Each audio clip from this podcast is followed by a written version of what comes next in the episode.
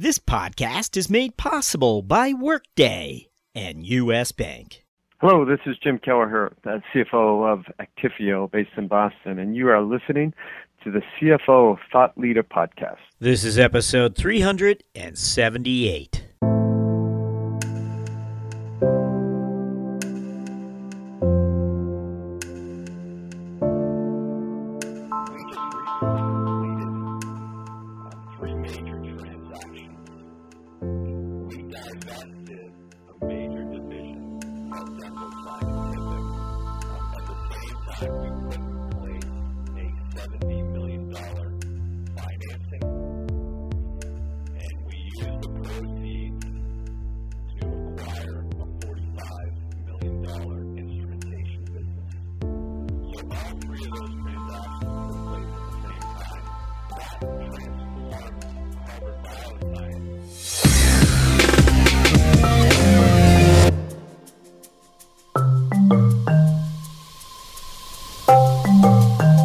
From Middle Market Media, this is CFO Thought Leader, where we speak to finance leaders about driving change within their organizations. I'm Jack Sweeney. On today's show, we speak to Rob Gagnon, CFO of Harvard Biosciences, where M&A is top of mind and three separate transactions are destined to transform the business. Our show begins after these words from our sponsor.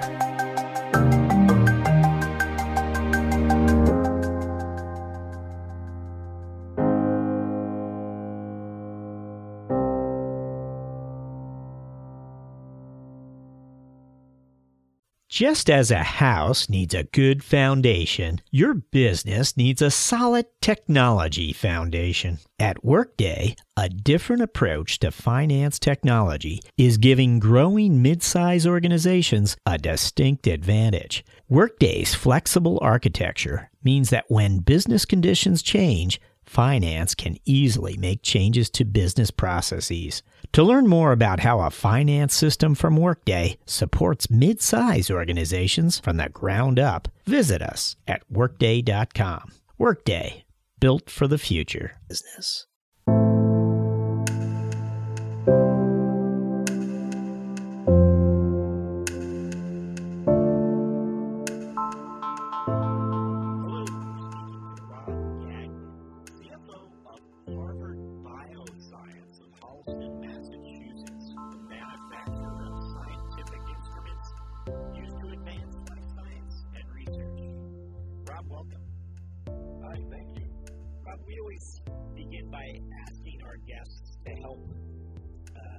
Visible their path to the CFO office by sharing uh, those experiences they feel help prepare them for a CFO role. What comes to mind?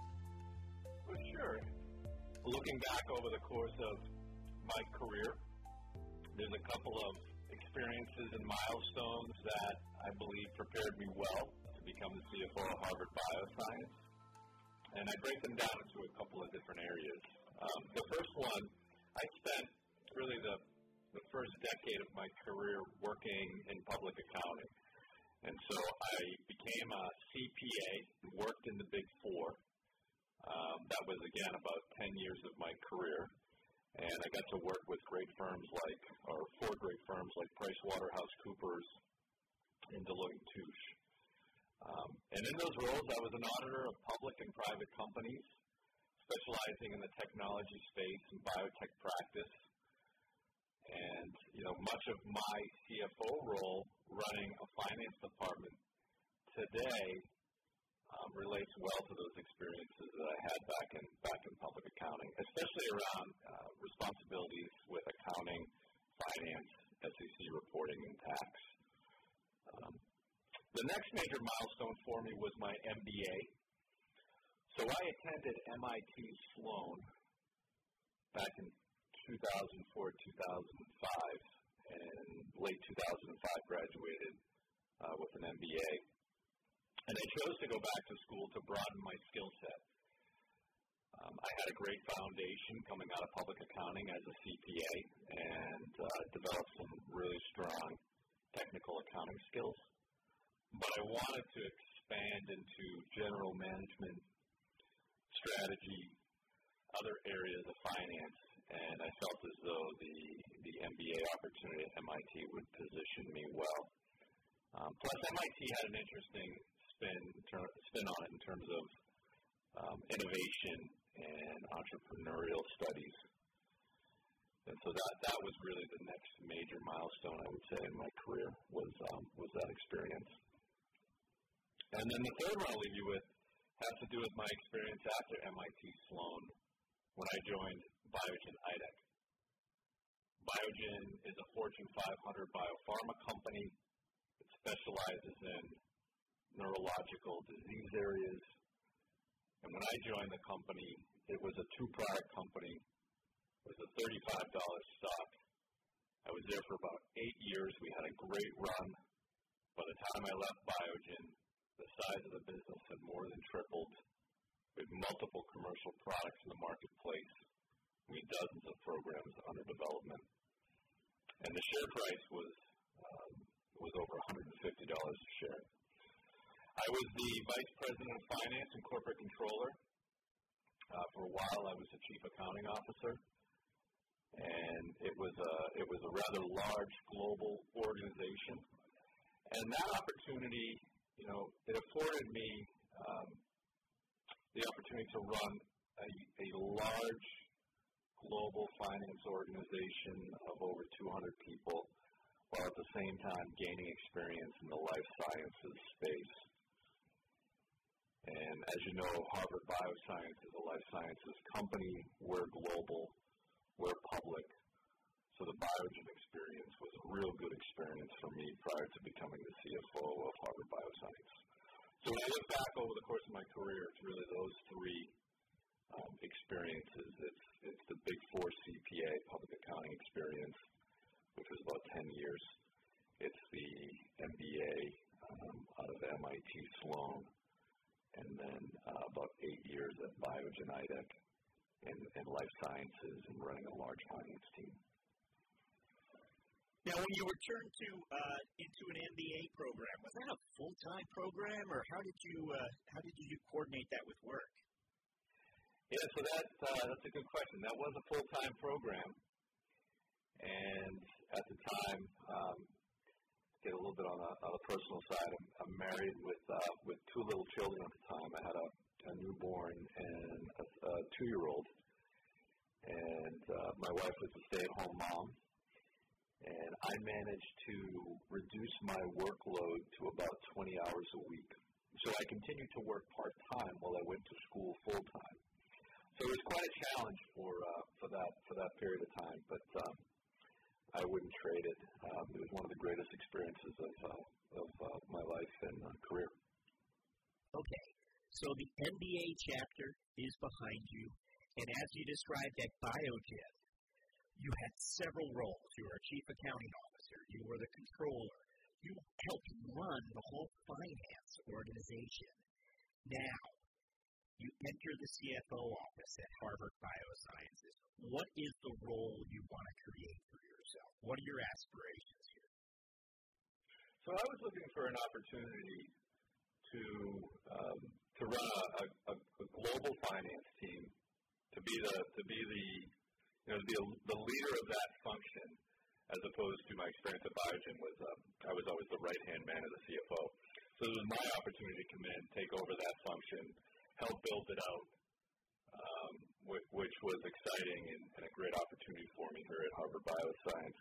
But in addition to that, Harvard Bioscience um, is highly acquisitive. And this is an opportunity to come in and um, spend a lot of time in, in, business development and mergers and acquisitions and help shape the company through a series of divestitures and acquisitions. And and that's something that I could take a leadership role in, and I was excited to do that. All right, yes. Uh, we'd like to learn more about the M&A mindset of Harvard Biosciences these days and what your M&A activity might be. But first, let's find out about Harvard Biosciences, and maybe you can share some of the company history and, and fill us in as to what its offerings are today. Sure. Harvard Bioscience is a global public life sciences company. We're based in Holliston, Massachusetts, which is about 20 miles west of Boston. It's a company that was founded over 100 years ago out of Harvard Medical School. And it went through a series of multiple ownership changes before finally going public in early 2001. And since then, it's grown organically and also through a series of over 25 acquisitions. And today, we have over 500 employees. We have over 120 million of sales, and about half of our sales come from outside of the U.S. Uh, we manufacture our own equipment, and we sell the equipment and systems to academic and biopharma customers. Um, we have several different products that assist in basic research and discovery and drug development. And when I think of our competitive edge, it starts with our brand, Harvard, Harvard Bioscience, Harvard Apparatus. We are known for producing very high quality, dependable products. And in terms of our focus, we want to focus in areas where we can have a meaningful market position and where we can be a market leader. And we tend to specialize in smaller markets that range in size from 50 million up to 250 million. By doing so, we can be a market leader. We can have a significant position in those markets. We don't want to go head to head against the billion dollar plus businesses like Thermo Fisher Scientific. Um, we're going to specialize in, in these smaller markets, and that's where we've been able to establish uh, a good position for the business and, and, and have a good competitive edge by leveraging those brands. Well, can you share with us what would be the metrics that you rely on to reveal how Harvard Bioscience is performing? Well, there's a lot of metrics that we look at on a regular basis. Um, there are a number of external metrics as well as internal metrics. Um, the most important one, so I guess starting with external metrics, the most important one for us is NIH spending. So a number of our customers come from the academic space. We sell into a number of academic labs globally. So, so Harvard, MIT, Stanford, uh, University of Penn, we sell directly into their into their labs, into their researchers, and they get a lot of their funding from the government, and it comes down through through the National Institute of Health. So tracking the NIH budget and their spending uh, is an important is an important source of data for us. Um, the budget's set annually, um, from time to time, there'll be modifications to the budget after the fact. Um, and then there's data that's posted monthly on NIH spending that we closely follow. And that's, that's external. Um, the other data point there would be spending in biopharma and CROs. So R&D budgets, um, drug company budgets, um, biotech budgets, uh, we track that data as well because that's an important customer segment for us. Internally, uh, the sales pipeline and our daily bookings, uh, daily backlog, that's all information that we get. Um, we get it daily, and it comes from all of our different divisions and subsidiaries. And it's uh, it's something that uh, that we closely follow, and a good um, you know, leading indicator of performance in the business on a month-to-month basis. And then I would say um, the other important metric, um, M&A is so important to the to the growth and transformation of Harvard Bioscience. We have a pipeline of uh, of acquisition candidates, and that tends to uh, evolve with companies coming on and coming off, and it's something that we look at on a regular basis. So I'd kind of leave you with those external internal factors. Now, you, you have clearly emphasized how M&A is top of mind. Now, tell us about some of the activity and how it has evolved uh, during your tenure. So I've been with Harvard Bioscience now for almost five years. And we just recently completed um, three major transactions that were announced in January. So we we divested a major division called Denville Scientific. Uh, Denville Scientific is a distribution business uh, in the U.S. It was acquired back in 2009, and we so we recently we we identified that business. Um, it's a it's a good profitable business, but it didn't fit strategically with the direction we wanted to take the business. Uh, so we went down the path of divesting that business. Um, at the same time, we put in place a $70 million financing, and we used the proceeds to acquire a $45 million instrumentation business. So all three of those transactions took place at the same time uh, rather recently, the divestiture of the distribution business, uh, the, the financing of $70 million, and then the acquisition of a $45 million business. That business we acquired is called Data Sciences International, and they're a leader in animal telemetry.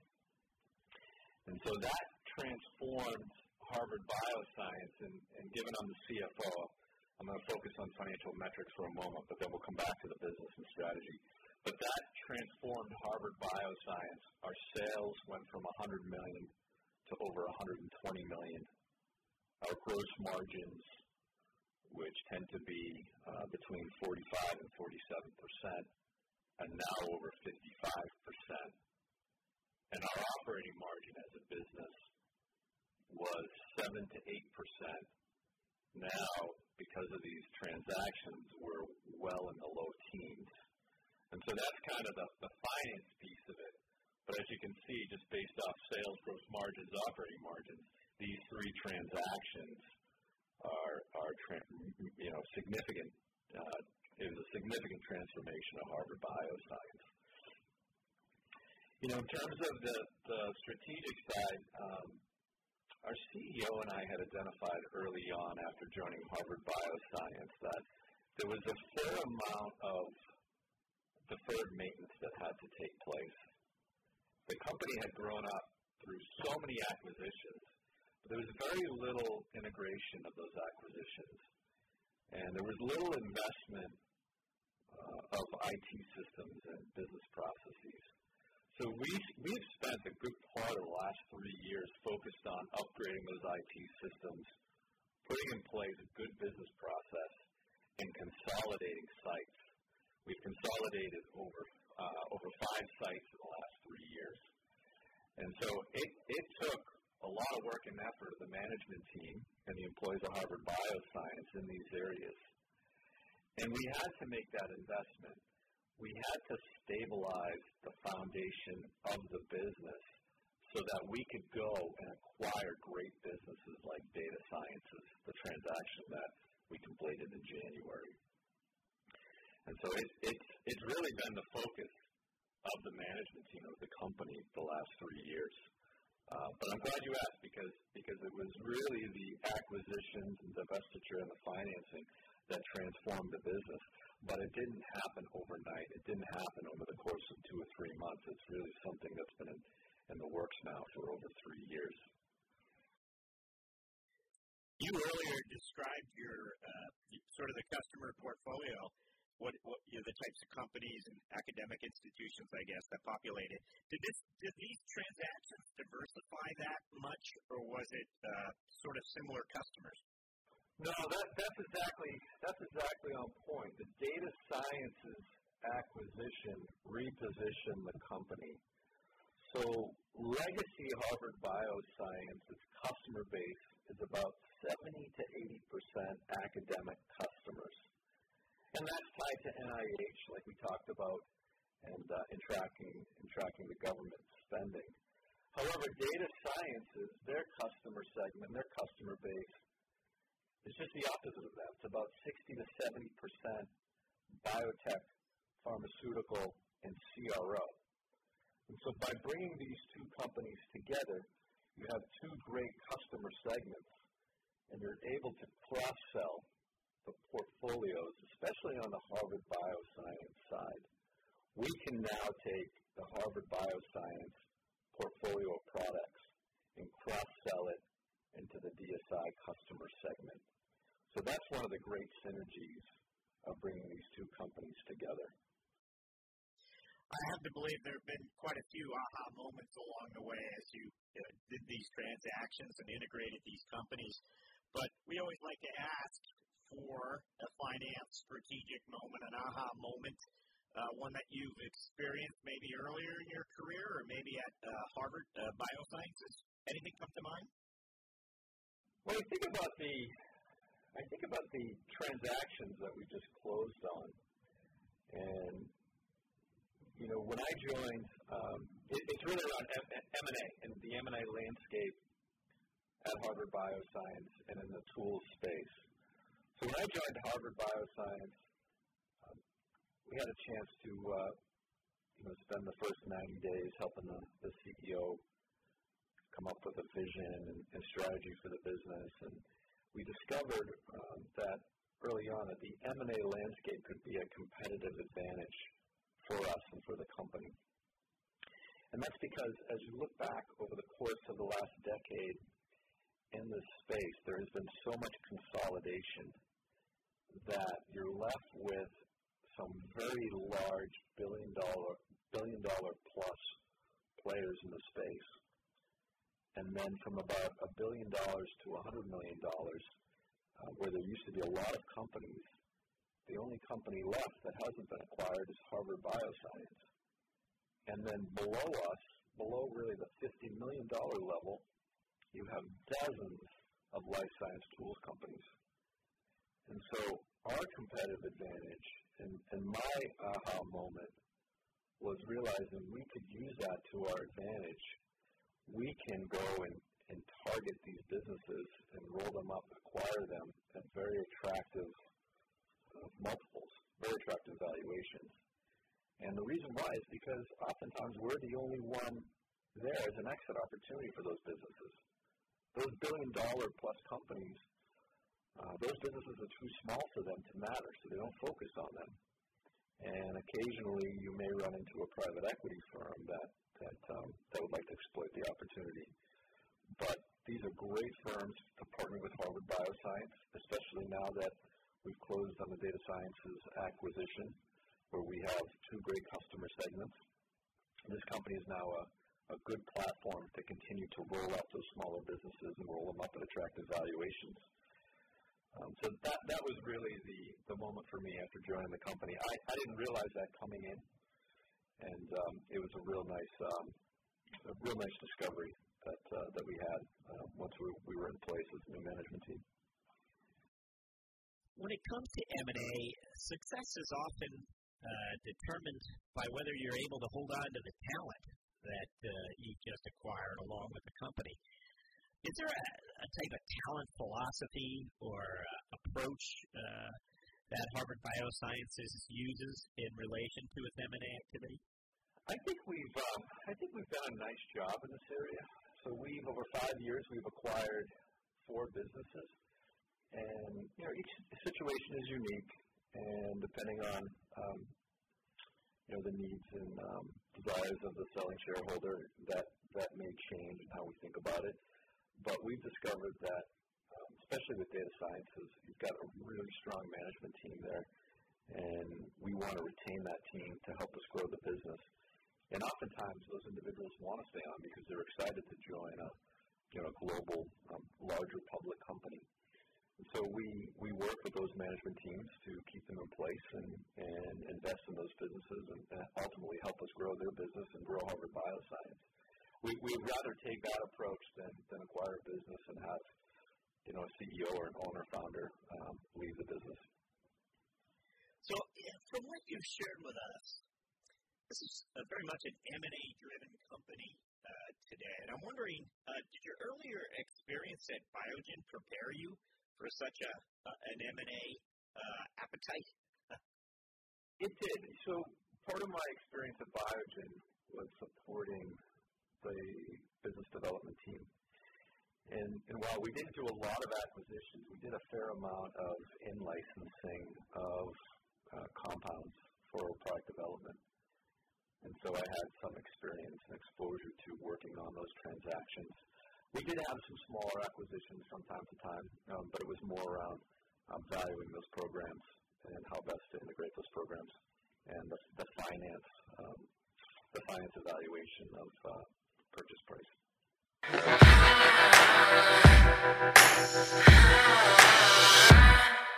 Coming up, CFO Rob Gagnon enters the mentoring round with us after these words from our sponsor.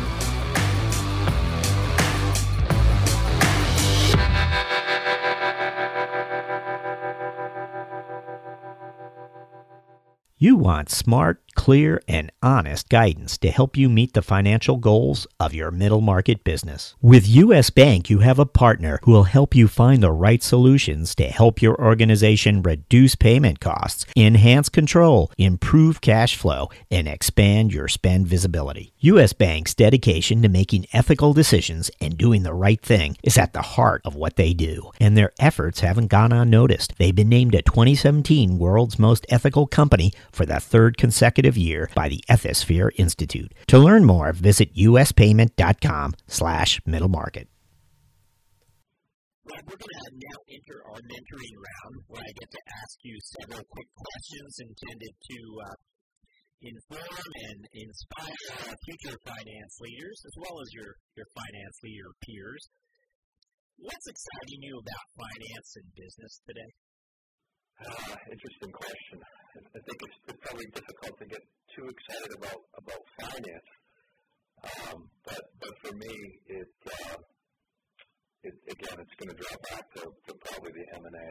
Um, but I think about the opportunities to uh, you know try, to try and transform these businesses and marketplaces by by um, by adding new businesses and product lines and being able to participate in in, um, in acquisitions and M and A thinking back, is there a piece of advice you wish someone had given you before you stepped foot in the uh, CFO office?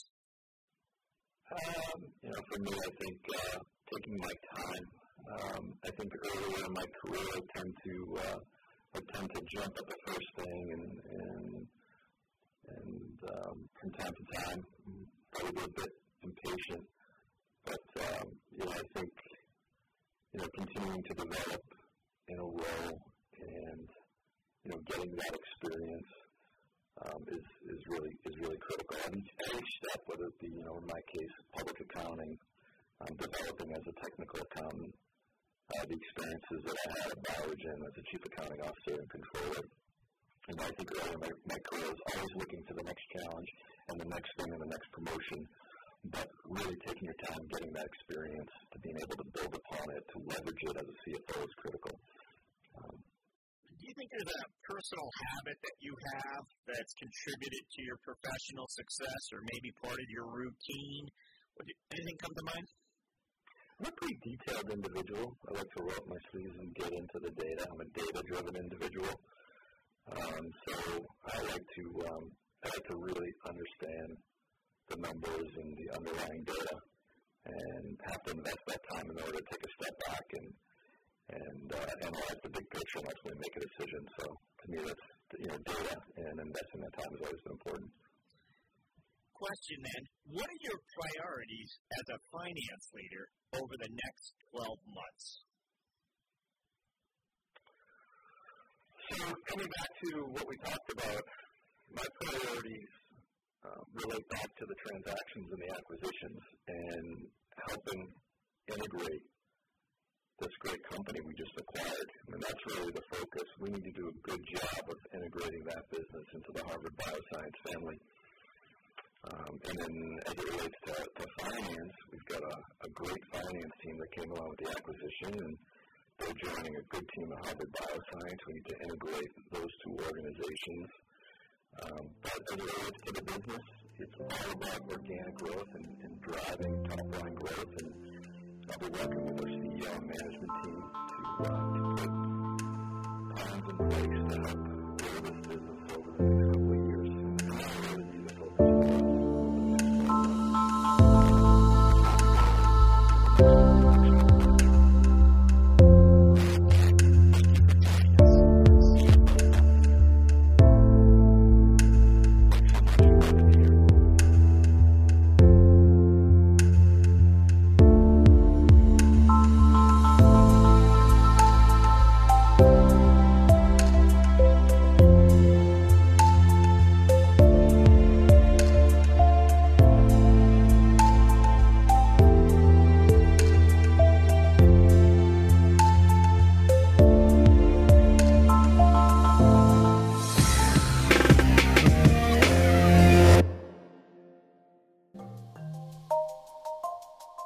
Thank you for listening. And don't forget, Thought Leader listeners, you can now go premium at CFOThoughtLeader.com.